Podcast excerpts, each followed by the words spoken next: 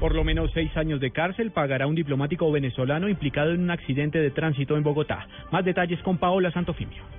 Ante un juez de control de garantías de Bogotá, Aníbal Enrique Tapias, el conductor de un carro de alta gama que pertenece a la misión diplomática venezolana en Colombia, aceptó los delitos de homicidio culposo y tentativa de homicidio tras el trágico accidente que dejó un muerto y 11 heridos el primero de noviembre de 2014 en la capital del país. En el preacuerdo, el procesado se comprometió a reparar a las víctimas con uno de sus bienes, que tendría un valor cercano a los 150 millones de pesos, y a una pena privativa de la libertad que no podrá sobrepasar seis años de prisión. Tapia Mesa permanecerá cobijado con medida de aseguramiento en detención domiciliaria, mientras que la juez tasa la pena definitiva. Paola Santofimio, Blue Radio.